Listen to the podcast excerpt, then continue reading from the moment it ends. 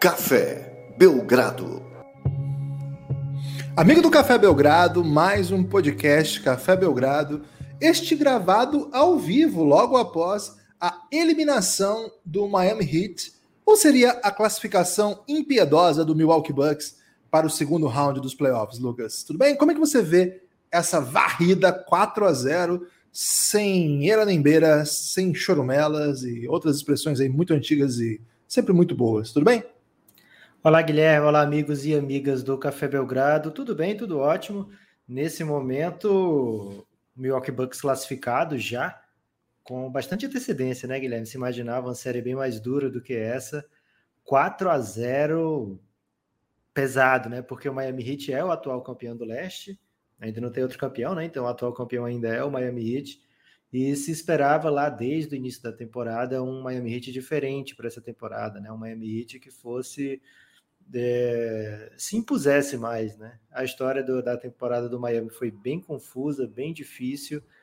Acho que tem algumas maneiras de, de pensar, ah, poderia ter sido diferente aqui, poderia ter sido diferente ali, mas mesmo com todos os cis e os, e os talvezes, não se esperava um 4 a 0 assim, tão acachapante. Uma, uma demonstração de força, Guilherme, do Milwaukee Bucks que pela frente vai ter um adversário bem duro, porque ou é Brooklyn Nets ou é um Boston que teria eliminado o Brooklyn Nets, que é, que é sinistrão. Então, se o Boston chegar lá é porque, enfim, tem um super saiyajin aí no time. E, então, Eu vi, Lucas, desculpa, uma ensaiada? Uma ensaiadinha? Não, um super, um super saiyajin. É uma referência não tô, do mundo. Não estou familiarizado. Do, do mundo otaku. Entendi uma super ensaiadinha. Que não é uma má é, ideia, né? Porque é sempre bom estar ensaiado, né? Isso, jogada ensaiada, né? Os portugueses gostam de aplicar muito aqui no futebol brasileiro. É, Guilherme, por isso que o Elandim 13 está dizendo Bucks rumo ao título aqui na live, né? Porque de fato é uma demonstração de força do Bucks varrer, começar com uma varrida para cima do Miami. Vamos lembrar que o Bucks não conseguiu varrer nem o, o Magic ano passado, né? Foi o Magic tá. que eles enfrentaram? Foi, foi 4 a 1 O Bucks perdeu o jogo 1 ainda, foi uma doideira. É. Foi um back-to-back -back do, do Magic vencendo o primeiro jogo de contra o número 1, né? Primeiro contra o Raptors Isso. e depois contra o Milwaukee Bucks. Ô, Lucas, antes de começar qualquer coisa, a gente vai continuar vivendo normalmente depois do que aconteceu ontem à noite? A gente vai ficar blazer diante de, do que aconteceu com a gente? Você está falando daquela pessoa que nos seguiu? É, exatamente. A gente vai, vai lidar com isso como se não fosse nada, porque eu ainda estou em choque. Guilherme, o problema é se ele perceber que seguiu a gente e parar de seguir imediatamente e as pessoas vão vamos esperar. É, vamos esperar uma semana. o podcast e falar, caramba, vou ver aqui se é verdade o que eles disseram lá e aí não vai encontrar, né? Então vamos esperar um pouquinho. É, então, para quem não sabe que... do que eu estou falando, ontem ah. à noite uma pessoa muito, muito gigante do nosso mundo, nosso mundo NBA, assim, não é um mundo, mundo planeta, mundo NBA, mas assim, uma das pessoas mais importantes do nosso mundo aqui, várias vezes citados. Não é jogador, não é jogador. Não é jogador. Nos seguiu e a gente ficou muito confuso. E a gente mandou uma DM muito com medo e ele respondeu 11 minutos depois. Então, assim, é real mas a gente ainda tá com medo, né? De, de, do unfollow, né? Porque o unfollow é sempre uma realidade, né, Lucas? Então, daqui uma semana a gente revela e fala mais sobre isso aí. Mas Porque eu queria dizer que eu tô comovido. É ele, ele prestar atenção no que a gente twitta, né? E aí pode vir um É esse que é... Eu parei já. Eu tô só no, no pessoal agora. Todas as atrocidades que eu tô acostumado a fazer com o do Belgradão, eu vou fazer com o meu. Me sigam lá, o Guilherme Tadeu, porque o Belgradão essa semana vai ser low profile e arroba Nepopop. Porque essa vai ser só tweets assim vão ser só tweets muito cuidadosos. Mas ok, eu queria te perguntar uma coisa, Lucas. É, nós estamos gravando ao vivo, todo mundo está aqui na Twitch, muito obrigado. Inclusive o Tim Donovan BR, que acabou de escorregar sub aí pelo segundo mês. Esse cara é bravo demais. É, que está ouvindo no podcast. BR, fala o seu nome aí sem ser Tim Donovan, que a gente está muito curioso. É, o seu, seu nick é muito bom, mas a gente quer saber seu nome. É, a gente está gravando o podcast pós-jogo na live na Twitch.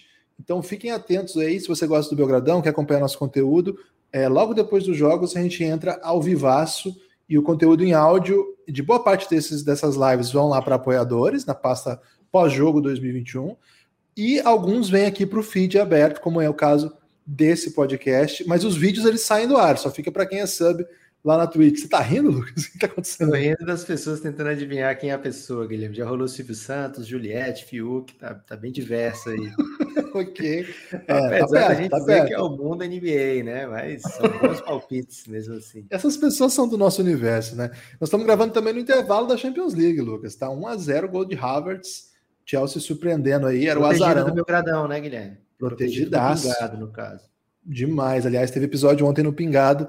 Quem não ouviu, ouça lá, preview da Eurocopa. Vai ter Eurocopa a partir do dia 11. Já começamos com preview grupo a grupo. Ficou bem legal. Dá essa moral aí. Espalhe por aí que você curte o Belgradão.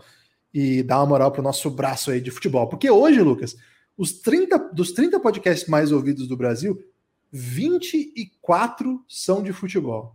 Que isso. E aí no meio disso aí tem Belgradão, tem outros de basquete e tem um ou dois de NFL. Então tá muito puxado, então a gente precisa de, de audiência sua sempre aqui, hein? É, e lá no Pingado também, porque quem sabe a gente consegue ficar muito rico com futebol e a gente se diverte com basquete. Lucas, eu ia te perguntar o seguinte: fiz toda essa volta para te perguntar o seguinte: é mais impressionante ou barra surpreendente o atual vice-campeão da NBA ser varrido ou o Milwaukee Bucks, depois de não ter a melhor temporada aí da sua da sua história recente, depois de não classificar em primeiro, como aconteceu nos últimos tempos aí, entregar um 4 a 0 essa, A história dessa série é mais a varrida sofrida ou a varrida é, colocada, né? a varrida infringida? Quem, quem dá a vassourada ou quem recebe o golpe, né, Guilherme? É. Eu acho que esse é um caso daquele é dos dois, né? É, eles dividem não, essa dois guarda. não pode. Dois não pode. Tem que Se os dois não podem, se os dois não podem, então é mais de quem deu a varrida, né? É mais o dono da vassoura aí, que eu acho que é a história real. Porque casa com o que a gente conversou muito sobre o Bucks na temporada, né? Um Bucks diferente, um Bucks mesmo a gente só tendo visto esse Bucks em temporada regular até o momento que a gente falava, a gente comentava que era um Bucks mais talhado para playoff do que o Bucks que a gente viu dos últimos anos, né? É, a presença do Drew Holiday, a mudança um pouco do estilo de jogo do Yannis também, é, a gente não viu números tão absurdos do Yannis como os dos últimos anos de MVP, mas ainda assim números bem impressionantes e, um, e uns números de, de, defesa do Bucks, uns números de, de da onde vêm os arremessos do Bucks também que apontavam para um caminho mais legal para playoff, né? É, e o, o, na live tá o Tim Donovan BR falando que o Bucks é, tá com tinha, podia testar mais coisas, né, experimentar mais coisas, e é verdade por conta do elenco que formou. A gente só pode imaginar como é que seria esse Bucks se tivesse de fato conseguido fazer aquela troca que traria o Bogdanovic, né, o Bogdan Bogdanovic pelo o Dante de Vincenzo, porque mesmo sem o Bogdanovic, é um Bucks com muito mais armas do que ano passado. O pessoal castiga muito o Bledsoe, né? É, e com razão, pelo que ele entregou em playoffs, né? Às vezes quase metade da sua média de pontos da temporada regular, mas talvez ele fosse, ele tivesse um, um jeito um pouco parecido demais com o Yannis, né? É, do jeito que agride a sexta, do jeito que, que ele pode colaborar com o time, e isso no playoff ficava evidente que, primeiro, o Bucks não ia precisar do, do Bledsoe emulando um Yannis pequeno, porque já tinha um Yannis grande e melhor, né? É, e segundo, porque limitava o, jogo do próprio Yannis, né? Então, muitas vezes a gente não viu o Bledsoe que era um dos grandes salários do time, enquadra em momentos mais importantes, né? Ou se tivesse, não estava colaborando.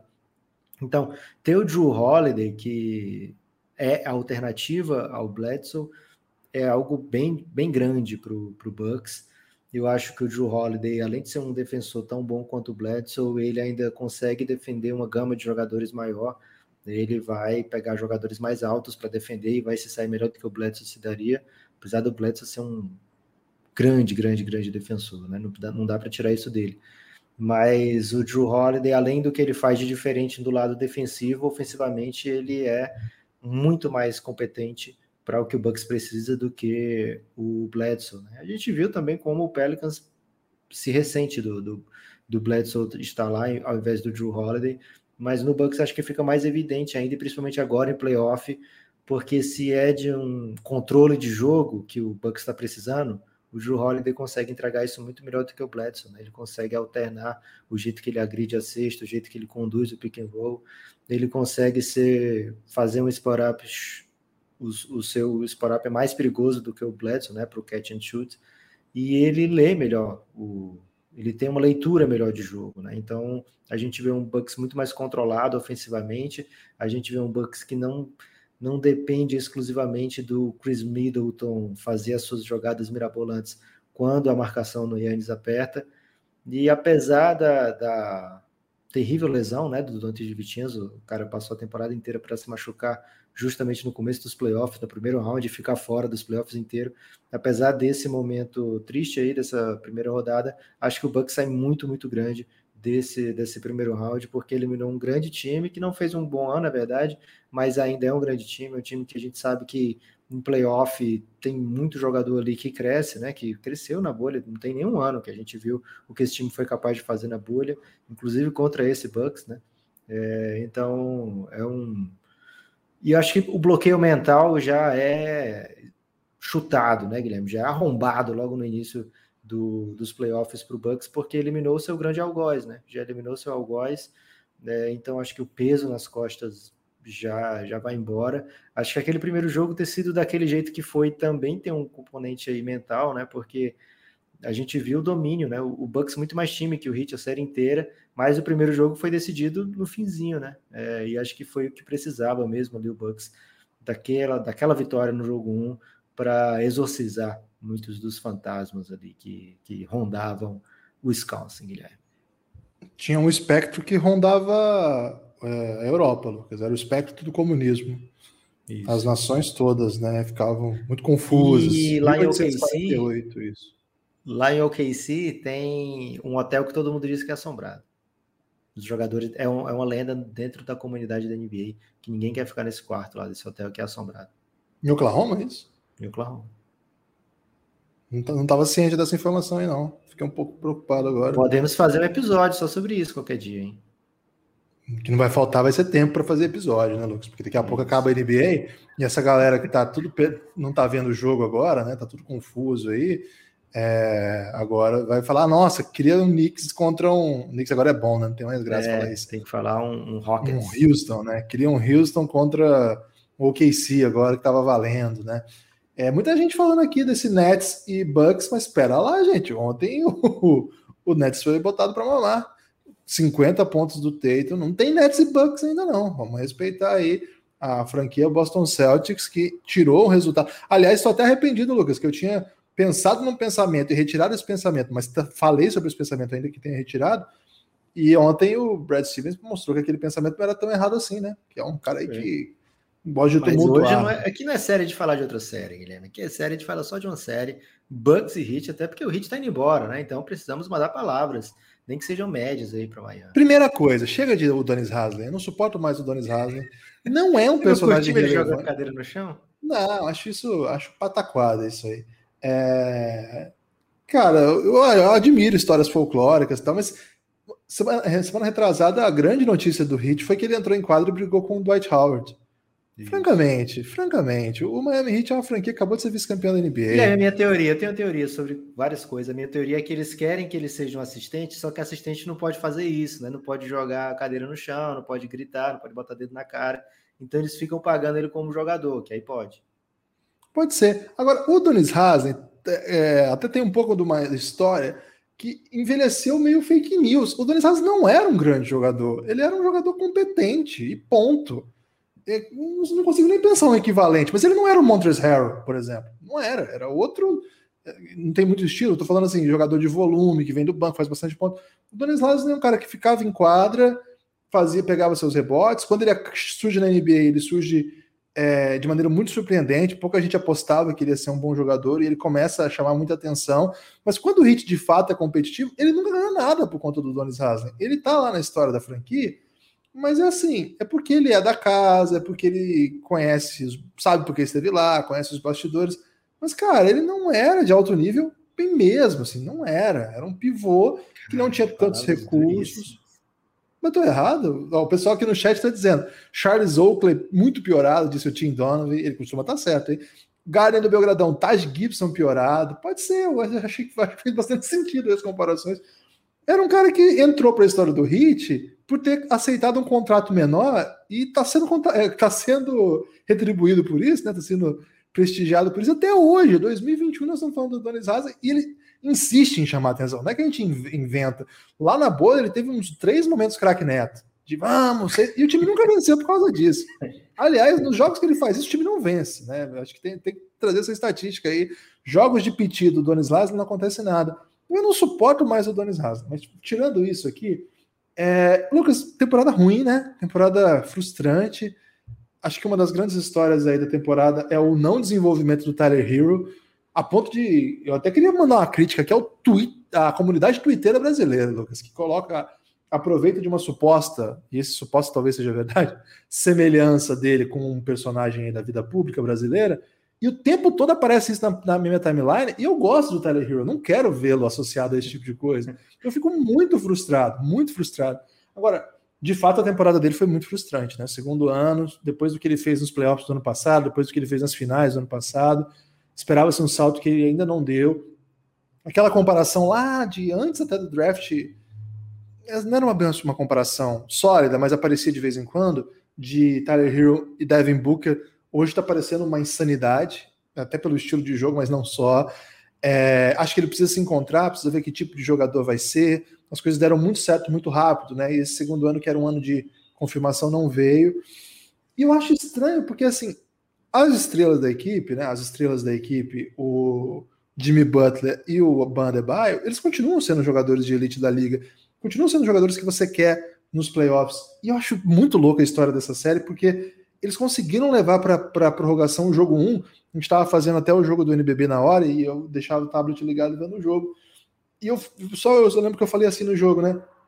Cara, que louco, que buraco que o Bucks se meteu de pegar esse hit. Esse hit é muito pedreiro. Olha essa bola que o Jimmy Butler matou, levou prorrogação e tal. E tudo foi para um caminho tão, tão ruim, né? Tudo tão, tão errado nessa série. É... O, o também tá falando aqui do Ariza e Godal, não dá mais. Mas assim, o, o Heat é um time que nos acostumou mal a encontrar soluções onde a gente menos esperava, né? Esse ano não veio nada disso, né, Lucas? O Duncan Robinson não deu o salto que se esperava e talvez nem tenha repetido a grande temporada que ele fez, pelo menos que está na nossa memória, na bolha. Então, acho que é uma temporada muito frustrante e o Heat vai continuar sendo protagonista sempre. Agora vão começar o mercado de free, os mercados né, de free agent, free agency, e eles vão ser protagonista de tudo, né? O Kawhi vai para lá, não sei quem vai para lá. Tudo o Heat é sempre um destino. Mas seria bom o Heat ser melhor, né? Uma temporada muito ruim de novo. É, o ano passado, na história recente do, do Miami, foi o fora da curva. O que a gente costumou nos últimos anos, desde a saída do LeBron, é um hit que não empolga. O ano passado que foi diferente. Esse ano foi parecido com o que via sendo nos outros anos. O Heat tinha aquela, aquele hype, Lucas, de ser o time que engatava na reta final de temporada e quase ia para playoff, ou ia para playoff e fazia alguma coisa. É, eu lembro uma temporada que o Spolster ficou muito badalado porque ele conseguiu um time muito, muito modesto, ganhar bastante jogo ali na reta final. É, mas acabou acho que nem indo para playoff, isso, acho que foi uns três ou quatro anos. Não sei, o, o Hit eu acho que ele tem essa questão da, da cultura Hit, que se fala muito, mas um vice-campeonato nos últimos 10 anos Acho que é pouco, né? Não é 10, é menos, né? Mas enfim, desde a saída do LeBron, é pouco para o tamanho e protagonismo que o Heat tem. Não sei se é pouco, Guilherme, porque você pegou a final logo depois que o LeBron liberou, né? É, o LeBron liberou as finais pro, pro, pro leste, né? Saiu do leste. Aí ficou um para o Toronto e para o Heat. Não sei se, se é pouco, né? Porque de fato a concorrência é bem pesada ali, né? E quando o trabalho é bem feito, a inveja é pesada também. É, Guilherme, o Miami Heat, acho que um dos motivos assim de que ele não consegue repetir o sucesso do ano passado é porque o time que olhou para 2021, 2022, né? Porque lá estava justamente esse cara que chutou bumbuns, né? Nessa série, Yannis Antetokounmpo é, era uma opção, de fato era uma opção. O Heat se preparou para que fosse uma opção para o Yannis está lá, o Miami, né, disponível. Olha, se você estiver procurando um super time, vem para Miami, que além de tudo tem praias, né? É, não tem imposto estadual, imposto. recebe mais. Então o Miami se posicionou para isso. Assim, Anéis do, do Pat Riley, né, que ele joga na mesa. É, Para isso, é, não, não renovou com o Jay Crowder, que era um cara importante nessa rotação, e, pra, e por isso também não fez trocas. Né? Muita gente fala, ah, perdeu a chance de pegar o Kyle Lowry, perdeu a chance de pegar o James Harden, perdeu a chance de tal coisa. Né? O Heat não queria ter, não, é, ok, poderia ter, perder a chance do Chris Paul, né? O Heat poderia ter ido por um desses caminhos, mas ele estava apostando em manter esses coringas todos e além dos coringas todos trazer uma super estrela, né? Então o Heat ainda vai ter essa chance em 2021 de fazer isso, ou por troca, ou por free agency, porque o time se posicionou para de tal maneira que isso é possível. Vamos ver agora se na free agency valeu a pena esse esforço, né? Esse, esse custo de oportunidade, né? O tanto de coisas que o Heat deixou para trás. É, o Tyler Hero de fato não ter explodido é, fez muita falta para o Heat porque alguns dos seus principais jogadores já estão ficando bem velhos, né? Como o Goran Dragic. É, não foi a mesma bolha, não foi a mesma coisa da bolha nem para Hero nem para Robson, mas também não foi para o Dragic, né? É, não foi nem para o Butler também, nem para o Bandebaio. É um, um fim lamentável para a temporada do Miami Heat, mas vamos lembrar, né? É um time que jogou até outubro, não foi? A, a temporada, e de repente já estava muito cedo precisando jogar de novo e, e numa temporada com Covid, etc. Acho que, e assim, e teve essa opção, né, de olhar mais para o futuro do que para o presente imediato. Pode ser que no futuro, Guilherme, daqui a uns anos, se veja, poxa vida, que vacilo, né? Que mancada o Heat não ter aproveitado aquele momento que era o time do, da onda e ter pegado um Chris Paul ou ter tentado a troca do Harden, não ter forçado para que o amanhã virasse um hoje, né? e isso na NBA. A gente já viu alguns times que se arrependem disso. Um desses casos foi o Phoenix Suns, lá da era do Steve Nash, que tinha a oportunidade de pegar o Kevin Garnett e não o fez, é, em troca do Amaro Stoudemire. O... Tivemos o Boston recentemente, né? Um Boston do Danny Ainge, assim, não, daqui a pouco a gente vai trazer o Anthony Davis, então daqui a pouco a gente vai conseguir uma super estrela e aí sim, não precisamos apressar o agora, né? Temos 18 escolhas futuras aqui, mas não precisa trocar agora, porque daqui a pouco vai, chegar, vai ser a hora certa. E parece que esse bonde andou, né? Esse bonde passou e tem que mudar o caminho. Então na NBA tem muito disso, Guilherme. Se você tem a chance, você tem que pegar ela pela garganta. E eu não sei porque as pessoas falam isso, né? Porque se você pega a chance pela garganta, você mata a chance. Não, é que é uma maneira agressiva, né? De, de não deixá-la passar, entendeu? Agressividade perto da cesta. É, eu sou contra esse tipo de expressão. Eu okay. gosto mais de expressão, por exemplo, é, não deixar o trem, o cavalo passar alado. Já ouviu essa? Não? Passar alado? O cavalo passar é, alado? É, Selado, né? Selado e alado. É porque alado é com asas, Guilherme. É mais difícil é. evitar aquele passe, né? Ele chega com. Ele passa ao lado, selado e ao lado. E você monta no cavalo e voa. Você tem destaque final, Lucas? Ou esse tipo de episódio não tem destaque final? Não, não tem destaque final, porque o destaque final é justamente assistir o resto dos jogos, né? Já tá rolando aí um jogo do Denver contra o Portland, então vamos para frente. E abraço aí para toda a nação hitiana, não nos abandone, né? Continue com a gente aí nesses playoffs, mesmo sem Miami, porque gostamos muito de vocês. Apoie o Café Belgrado, cafébelgrado.com.br, Pix, PicPay, cartão de crédito, boleto bancário, R$ reais todo o conteúdo de áudio, R$ reais nosso grupo no Telegram. Valeu, forte abraço.